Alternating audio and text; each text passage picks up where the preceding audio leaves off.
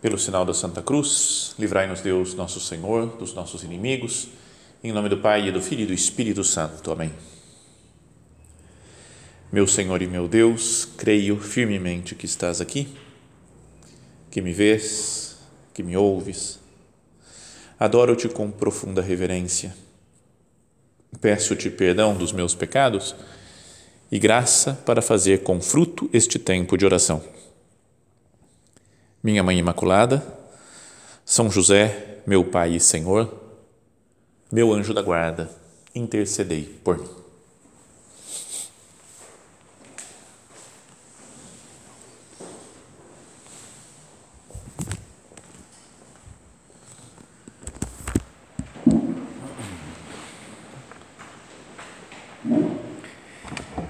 Queria que nós meditássemos hoje em uma cena do, da Sagrada Escritura, lá do Antigo Testamento. É uma cena que fala do, de uma passagem da vida do profeta Elias, que talvez tenha sido o grande profeta, né? lembra que ele é, é como que o representante de todos os profetas, que aparece no alto do monte, na transfiguração de Jesus, né? aparece Moisés e Elias, né? Moisés como que representando a lei de Deus e Elias representando todos os profetas que falaram em nome do Senhor. A história do Elias tem muitas coisas conhecidas. Né? Por exemplo, lembra quando ele desafiou aqueles 450 sacerdotes de Baal, fez chover fogo do céu, matou todos os sacerdotes de Baal? Né? Tem coisas assim, né? ele foi o que ficou no, no, no Monte Carmelo, que aconteceu isso. Né? Depois, em outro monte, ele subiu lá e apareceu um terremoto, uma, né? uma, uma ventania, um furacão mas Deus veio e falou com ele na brisa suave. Tem várias histórias da vida de Elias, quando ele foi, por exemplo, naquela viúva na cidade de Sarepta, que estava morrendo, não tinha mais o que fazer, estava passando fome, né, pela seca que tinha no país, e ele falou: "Me dá um pãozinho aí". Ela falou: "Não tenho, eu estou para morrer já. Vou fazer com esse pouquinho de farinha que eu tenho, vou morrer". E ele fala: "Não, pode fazer, nem você nem seu filho vão morrer, que não vai faltar farinha nunca, não vai faltar óleo. Então faz um milagre lá que continuou para sempre, né, durando aquela vasilha de óleo de farinha para a mulher poder comer sempre. Depois morreu o filho dela, ele ressuscitou o filho dela. Então várias histórias. Mas queria falar de uma que talvez seja um pouco menos conhecida do Elias. Assim que ele aparece lá no primeiro livro dos reis, isso aí foi depois de ter já tinha tido reinado né, em Israel, os reis mais importantes lá, o Saul, Davi e Salomão. Depois o reino se dividiu e foram tendo o reino do sul e do reino do norte. Em determinado momento, quando era rei o Acabe, que era um homem muito mau, né, era do mal mesmo, se casou ainda com a Jezabel, que era pior ainda do que ele. Nessa época, diz assim: o profeta Elias, o tesbita, anunciou a Acabe, foi lá falar para o pro, pro rei, juro pela vida do Senhor Deus de Israel a quem sirvo, nestes anos não haverá nem orvalho, nem chuva, senão quando eu disser. Então ele tinha anunciado para o rei que não ia que ia ter uma grande carestia, né? Uma grande por falta de chuva, né? O pessoal ia passar muita fome. E a palavra do Senhor veio a Elias dizendo, então Deus falou para ele, para Elias, parte daqui e toma a direção do Oriente, vai esconder-te junto à torrente de Carit, a leste do Jordão. Então é uma torre, uma, um riozinho lá, um riacho que se chama Carit, não é que ele chega é afluente do Rio Jordão. Lá beberás da torrente e eu ordenei aos corvos que ele te deem alimento. Elias partiu e fez como o Senhor lhe tinha ordenado. Foi morar junto à torrente de Carite, a leste do Jordão. Os corvos traziam-lhe pão e carne, tanto de manhã como de tarde. E ele bebia água da torrente. Então ele ficou lá, protegido. Então acho que, porque ele, o, o rei Acabe, imagina que, que chegar um profeta e fala: ó, não vai chover mais aqui, acabou uma maldição de Deus, me parece, por causa dos pecados do povo. E o rei devia ficar furioso com isso, falou: faça o favor de mudar esse negócio, né? você vem profetizar desgraças, você é um profeta de desgraças, você tem que falar coisas boas para nós. Então estava com raiva, ele queria matar o Elias. Né? Então Deus, para proteger o Elias, falou: ó, vai lá e fica de boa, escondido, lá perto desse riozinho, Carit, nem se preocupa com pegar comida, porque os corvos vão te mandar. E de fato, tanto de manhã quanto à tarde, davam pão e carne para ele. Passados alguns dias, porém, a torrente secou, pois não chovia mais na região. Como não estava chovendo, foi secando também aquele riachozinho. Depois a palavra do Senhor veio a ele dizendo: Põe-te a caminho, vai para Sarepta, na Sidônia, e fica morando ali, pois ordenei a uma viúva desse lugar que te dê sustento. E assim é que começa a história que ele vai lá, pede para fazer o pãozinho, não sei o quê, e fica morando lá com a viúva, com o filho dela e tem alimento para sempre até que acabe a, a, a, seca. Então essa é a ideia que, que essa cena do, do, da Sagrada Escritura, né, do Antigo Testamento, do livro dos Reis, que eu queria que nós meditássemos, porque pode pode nos ensinar algumas coisas essas, esse, esse cuidado de Deus com ele, com o profeta, para que ele fique nesse lugar e vai mandar os corvos para dar comida para ele. Então, primeiro, queria que nós pensássemos por que, que o Elias foi lá falar para o rei que ia ter seca, como um castigo divino. Não aparece, pelo menos na Sagrada Escritura, que Deus tinha falado, tenha falado para ele, vai lá e fala para o rei que vai ter seca não falou nada. Mas ele percebeu, pela sua intimidade com Deus, que ia ter a seca, ou Deus falou para ele que ia ter a seca, e ele tomou a decisão de ir lá falar com o rei, mesmo sabendo que corria risco de vida. Porque o rei não ia gostar da notícia de que ia começar o período grande, longo de seca. Então, por que, que o Elias fez isso? Então, acho que uma primeira razão é porque ele era um homem de Deus, não é? está com o coração unido a Deus, e quando ele percebe uma verdade divina, ele sente o desejo, a necessidade de anunciar, mesmo que seja perseguido depois. O Evangelho até de amanhã, que é da ascensão do Senhor aos céus, fala que Jesus, né, antes de subir aos céus, falou: Ide por todo o povo, batizar em nome do Pai, do Filho e do Espírito Santo, ensinando a observar tudo que eu vos mandei. Quem se encontra com Deus, né, com Cristo, sente a necessidade de transmitir o Evangelho. E aqui, já mesmo antes de ter o Evangelho, quando era Antigo Testamento, um homem como Elias, que é um profeta de Deus, ele sente a necessidade de abrir os olhos das outras pessoas. O profeta tem que falar. E todo mundo aqui está chamado a ser profeta. Profeta não significa alguém que veja o futuro. Né? Eu sei o que vai acontecer no futuro, né? tipo bola de cristal. O profeta é quem tem intimidade com Deus, consegue compreender os planos de Deus para o momento presente e consegue depois tirar consequências para o futuro. Eu falo, meu Deus, se você está me mostrando isso, então quer dizer que a situação do mundo é essa e que no futuro vai acontecer tal coisa, isso ou aquilo para o bem ou para o mal. Então o Elias sente a necessidade imperiosa na sua alma de ir lá e falar com Acabe. Porque ele tem o coração voltado para Deus. Porque ele conhece a história de Deus, é um homem familiarizado, podíamos falar, com a palavra de Deus. Talvez ele soubesse né, aquelas palavras que aparecem no Deuteronômio, que foi escrito lá talvez por Moisés, né, ou por alguém naquela época do Moisés, que é anterior, bem anterior a ele, que diz: Tomai muito cuidado para que o vosso coração não se deixe seduzir, desviando-vos, se vais a e desviando-vos, se vais a outros deuses, prostrando-vos diante deles. Cuidado para o coração não, não ficar adorando outros deuses. E aí ele fala: Pois a cólera do Senhor se inflamaria contra vós, ele fecharia o céu e já não haveria chuva e a terra já não daria os seus frutos, e logo desapareceríeis da boa terra que o Senhor vos dá. Então, talvez ele tenha sentido isso, falou, Deus fala isso daqui na Sagrada Escritura, que se a gente não se arrepender dos pecados, Se, se a gente começa a adorar outros deuses, Deus vai mandar uma seca. E talvez pela sua vida espiritual, pela sua intimidade com Deus, ele começa a perceber, né? Isso fala, tem, tem, tem alguma coisa errada aqui, vai, vai acontecer uma seca e eu tenho que anunciar para os outros. E era um homem de oração, podíamos dizer, como fala aqui na carta de São Tiago, sabe que tem lá no finalzinho da Bíblia, a carta de São Tiago.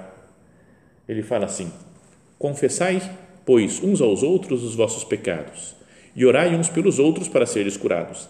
A oração fervorosa do justo tem grande poder. Assim, Elias, que era um homem semelhante a nós, então fala, não é que foi o cara, né? Elias foi o cara que não tem repetição mais. Fala, Elias, que era um homem semelhante a nós, orou com insistência para que não chovesse e não houve chuva na terra durante três anos e seis meses. Em seguida, tornou a orar e, a, e o céu deu a chuva e a terra voltou a produzir seu fruto. Então, é um homem que está unido a Deus pela oração. Conhecia a palavra de Deus, unido a Deus pela oração, passa a ser um profeta de Deus, entende o plano de Deus, tem o coração voltado para ele e anuncia. Então, aqui já com isso, esse, esse início né, de, da primeira frase, quando ele fala para o Acabe que não vai ter chuva, já dá para a gente meditar um pouco, falando, eu sou um homem assim, que conhece a palavra de Deus, que medita, que conversa com Deus e, portanto, entende os planos de Deus para o mundo e fala para os outros, anuncia para os outros. Sou um profeta de Deus, quero ser um profeta ou estou mais perdido que né, que cachorro em procissão, que cego em, em, em como é que chama, em, em, em tiro, em tiroteio. Então essa é a primeira coisa para pensar. Mas depois, então, depois que o Elias foi lá e falou para o rei Acabe isso, Deus fala, eu tenho que te proteger, Elias, porque você vai ser morto pelo Acabe.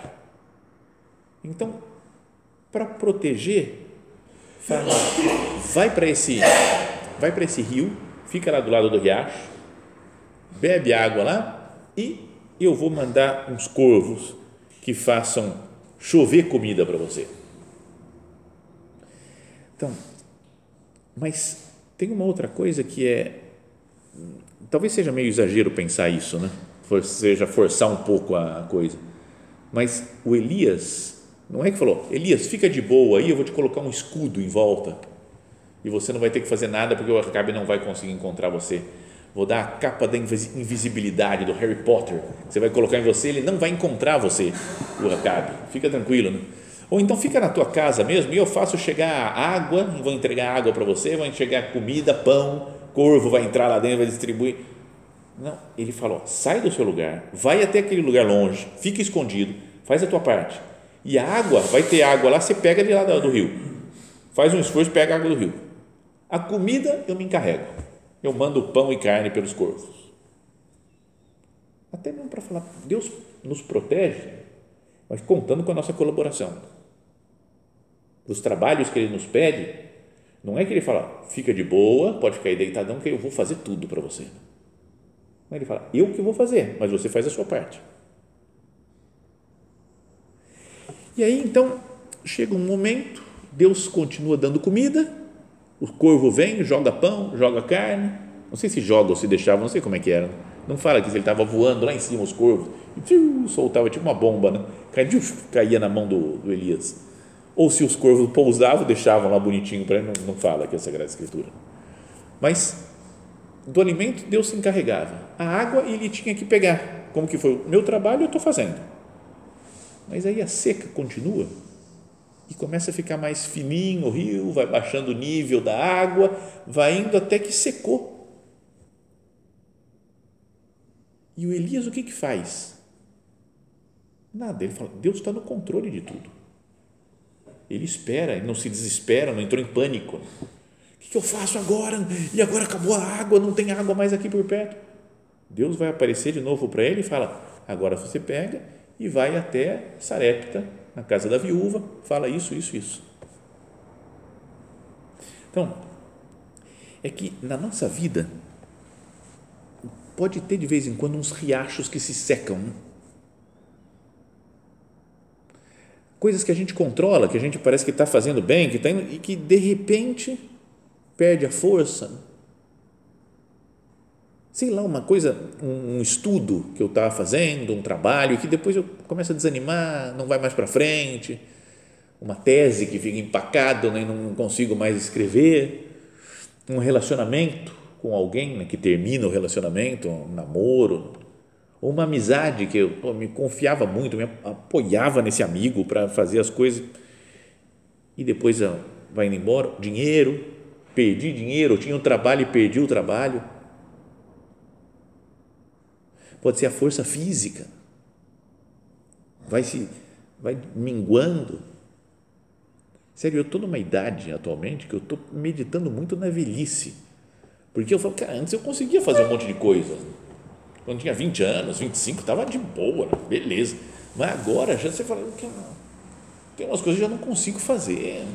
Canso com mais facilidade nisso ou naquilo. O riacho que eu confiava, deixa comigo que eu resolvo isso daqui. Agora não estou não tô resolvendo, o riacho está secando. Antes eu tinha o maior orgulho da minha memória lembrava nomes e datas de todo mundo. Não tinha nome de todo mundo, sabia. Data de aniversário de todo mundo, não tinha. Mas agora, cara, o riacho secou. Viu? Já não lembro mais. Falo com as pessoas, como é que chama esse cara? Eu não sei. Mas, mas gente, você vai vendo que intelectualmente vai ficando mais difícil tudo. Está secando o riacho. Como que eu me comporto quando eu percebo que tem algum riacho que está secando na minha vida. Procura cada um de vocês né? pensar, né? conversar com o Senhor. Meu Deus, eu punha a minha esperança nessa, nessa pessoa, ou nesse trabalho, ou nesse dinheiro, nessa situação que eu estava, nessa, nesse grupo de pessoas que eu tinha uma certa influência. E agora, de repente, do nada, secou Eu continuo confiando em Deus, continuo esperando o que Deus tem para me fazer, para me dizer, como o Elias esperou sem se desesperar. Então, acho que é importante pensar, né, por que, que alguns riachos secam na nossa vida? Ou seja, por que, que existem problemas? Né? Por que, que existem coisas que às vezes saem do nosso controle? E Pensemos em algumas explicações. Né? Uma é que, secando o riacho, alguns riachos na nossa vida, Deus impede que nós tomemos o controle das coisas. Lembrando sempre que Ele é que está no controle. Mas se o Elias, por exemplo, tivesse, como falávamos, tivesse entrado em pânico, secou, eu vou fazer alguma coisa, eu vou cavar agora aqui, eu vou correr até o Jordão, porque agora vai dar lugar para aquele lado, o Jordão não deve ter secado ainda, então eu vou fazer uma, um negócio, um, um tubo que vai trazer para cá para encanar água. Talvez ele tivesse perdido o milagre que aconteceria lá em Sarepta, que foi o vinho, o, perdão, o óleo e a farinha não acabar o menino que morreu e ele ressuscitou, são milagres que ele vai experimentando na, na sua vida, que se ele tivesse se deixado levar pelo, pelo seu modo de fazer as coisas, talvez não tivesse presenciado esses milagres. Então, isso é bom a gente pensar que às vezes algumas coisas não saem direito na nossa vida, porque Deus tem algo melhor para nos mostrar o São José Maria falava assim que é preciso a gente, que a gente se convença que muitas vezes na vida é melhor as coisas que não dão certo na nossa vida do que, do, do que aquelas que, que saem sem facilidade, né? que eu vou fazer tranquilamente. Uma coisa que dá errado, às vezes tem muito mais fruto para a minha vida espiritual, para o meu conhecimento de Deus, do que as coisas que dão tudo certo, saem de acordo com o meu controle. Né? Então, tem uma cena do Moisés, já que nós falamos no começo, né, que o Moisés e o Elias é, apareceram lá no monte. né, para Jesus na transfiguração, que o Moisés quis resolver o negócio sozinho. Né? Fala que ele estava no Egito ainda, quando era tinha sido criado pela filha do faraó. E aí um dia saiu para passear e viu um, um, egípcio maltratando um judeu. E ele foi lá e matou o egípcio. Falou: Deixa que eu resolvo com minhas próprias mãos. Depois viu no dia seguinte dois judeus conversando, brigando, perdão, e foi lá e falou: Vocês são judeus, como é que vocês estão brigando? Vocês são da mesma família, da mesma raça. E um deles falou assim: Você vai me matar que nem você matou o egípcio ontem? Ele falou: Já estão sabendo que eu matei o cara. E foge e fica 40 anos no deserto. Então, será que era isso? Esse era o plano de Deus? Tudo bem, aconteceu e Deus vai tirando coisas boas. Da, né? Depois escolheu ele para salvar o povo que estava escravizado no Egito. Mas primeiro ele teve que aprender da sua impetuosidade. Né? Viu um problema, viu o egípcio tratando mal, foi lá e matou o egípcio. Será que era isso que era para fazer? Então, eu acho que essa, essa coisa do Elias, de ficar lá e secar o riacho, pode ser porque, às vezes, para mostrar que Deus, às vezes, ele tira algumas possibilidades nossas, nos restringe em algumas coisas, para que a gente não passe à frente dele achando que nós é que fazemos tudo. Podíamos rezar, né? falar com o Senhor, obrigado, Senhor, porque as coisas não são do meu jeito. Obrigado, Senhor, porque mesmo que esse riacho ou aquele outro na minha vida esteja secando, você está usando isso para para eu ter mais consciência de como eu sou finito, como eu sou fraco, para me impedir de passar à tua frente. Não pode ser, então, essas coisas que, que dão errado, como um riacho que seca, quando tem um país inteiro em seca, e eu tinha garantido a minha água lá, fez com que ele saísse e acontecessem outros milagres na sua vida. Pode ser que Deus esteja permitindo um riacho seco para tirar coisas boas para a nossa vida. Em segundo lugar, esses riachos secos da vida, quando alguma coisa não, não sai do jeito que nós tínhamos pensado, quando, sei lá, o dinheiro que a gente tinha está acabando, quando acontecem problemas, isso faz com que nós olhemos mais para a ação de Deus, que nós recorramos mais a Ele. Não é? Fala a verdade, não é assim que todo mundo, quando tem problema, lembra mais de rezar. Quando está tudo bem, a gente deixa meio no piloto automático. Aí tem um parente que está doente, ou reza para o meu parente, que não sei o quê. A gente põe todo mundo para rezar, né? Quando morreu alguém que nos dá uma dor, põe todo mundo para rezar pela pessoa que morreu, para que Deus dê fortaleza para a família. Não é qualquer dificuldade, a gente reza muito. Eu lembro que num, antes de mudar aqui para São José dos Campos, morava em São Paulo, num colégio lá que era para crianças, gente carente, mais pobre, né? e tinha muitos alunos e nós tínhamos na capela da escola, tínhamos missa todos os dias de manhã. E alguns alunos iam, não eram muitos, eram poucos, até porque tinha que chegar mais cedo, era antes da aula, então não tinha, sei lá, meia dúzia de alunos que iam.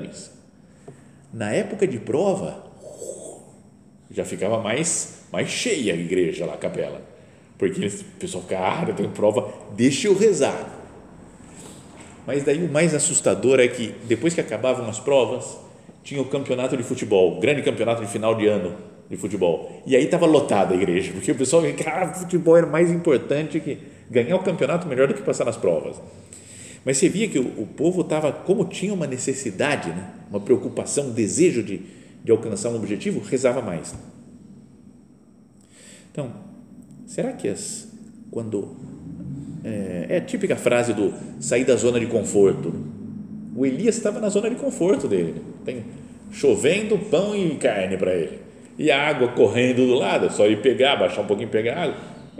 Mas quando a gente é obrigado a sair da zona de conforto, a gente se lembra mais de Deus. Talvez até pensando numa comparação, talvez forçar de novo a barra, mas ele fala: a água está acabando do riacho. Mas continua caindo pão do céu. Por exemplo, Cristo continua na Eucaristia, pão do céu. Mesmo que o meu riacho tenha acabado, já não consigo fazer mais nada, meus planos não vão para frente mais. E também, é, quando há um sofrimento, quando tem um riacho seco, a gente pode lembrar daquela cena do Evangelho, agora né, vindo para o Evangelho, quando no, Jesus está conversando com a mulher samaritana na beira do poço, né, porque fala de água também, né, como foi uma torrente que secou lá no tempo de Elias por causa da seca. Jesus é a água verdadeira. Ele fala para a mulher: Dá-me de beber e ela responde: Como que tu, sendo judeu, pedes de beber a mim, que sou samaritana? E ele fala: Se conhecesses o dom de Deus, e quem é que está aqui que te pede, que fala dá-me de beber, tu lhe pedirias e ele te daria uma água viva. Porque quem beber da água que eu lhe der, nunca mais terá sede. A água física temporal nunca traz satisfação. Traz uma satisfação momentânea. Você está morrendo de sede, você toma água, fica aliviado. Mas depois de umas horas, você está com sede outra vez. E tem que continuamente ficar tomando água. Não é? Essa mulher até fala, então me dá essa água que dura para a vida eterna, né? porque eu não tenho que vir aqui no poço pegar mais. Então, Vamos pensar nesse sentido então espiritual da água e dessa torrente das nossas vidas que vão, vão se acabando. De onde eu tenho tirado água? Quais são os riachos da minha vida que eu procuro satisfazer a minha sede? É? Se é de coisas mundanas, de coisas passageiras, não é natural que eu sinta sede continuamente, é água natural, é água material só. Se eu estou olhando para o meu trabalho como fonte da minha alegria, é aqui que eu mato a minha sede, trabalhando, trabalhando, trabalhando, trabalhando. Se eu olho para o meu estudo, ou se eu olho para uma pessoa, se eu olho até para o meu apostolado, né? Para o meu, eu penso, Perdão por contar essas coisas pessoais assim, mas eu tô ultimamente tenho estado mais cansado de tanto trabalho de atender gente, de dar palestra, de, não sei o que, então deu uma deu uma pifada de bateria cerebral, né? o, o cérebro vai gastando e já não consegue recuperar mais. E aí me faz pensar isso, se a minha alegria era pregar a palavra de Deus, era atender gente, direção espiritual e ver as pessoas se convertendo, se entregando a Deus, e você vai, é isso mesmo, vamos lá, é isso que me dá alegria, de repente acaba a bateria e não consigo mais nada. Falou, será que secou o meu riacho e acabou? Ou me faz lembrar de Cristo? Ele fala, quem beber dessa água, do trabalho, mesmo do ministério sacerdotal, de qualquer coisa, é quem beber dessa água tornará a ter sede. Não satisfaz. Né? Uma pessoa que procura cuidar da própria imagem, por exemplo, e todo mundo elogia, ele fica feliz. Mas passou um pouquinho, se passam duas horas sem elogiar, ele fala, cara, está faltando alguma coisa, tem que. Você é bom, bom demais, uh, dá aquele alívio para o coração. Depois elogiam de novo.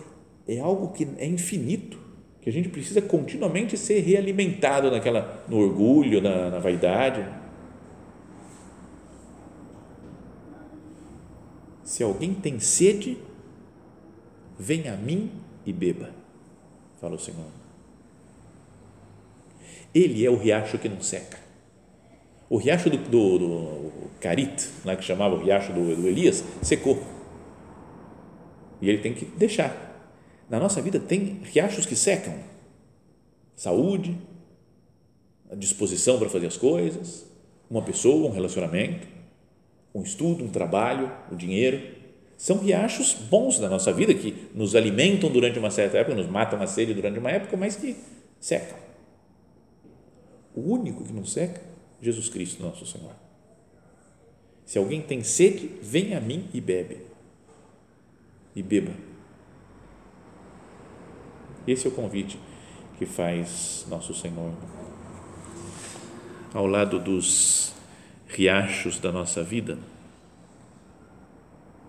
que secam, eu não deveria esquecer um pouco deles e ir para essa fonte que jorra para a vida eterna, que é Cristo. Então é bom de vez em quando que tenha riacho que seque na vida, porque nos impede né, de achar que é nossas, nós é que fazemos as coisas, nos faz recorrer mais a Deus e nos faz lembrar né, de que Ele é o único que mata a nossa sede. Vamos terminando a nossa meditação, a nossa, nossa oração, nossa conversa com Ele. Senhor, perdão pelas vezes que eu fiquei apegado aos meus riachos, as coisas que parece que vão me satisfazer para sempre.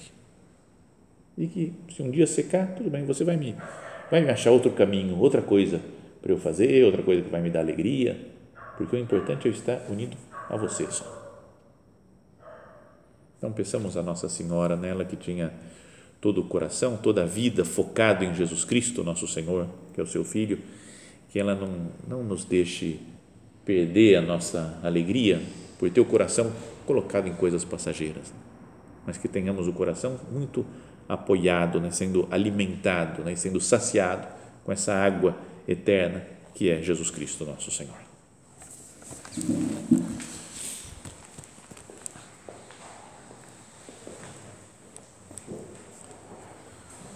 Dou-te graças, meu Deus, pelos bons propósitos, afetos e inspirações que me comunicaste nesta meditação. Peço-te ajuda para os pôr em prática. Minha Mãe Imaculada, São José, meu Pai e Senhor, meu anjo da guarda, intercedei por mim.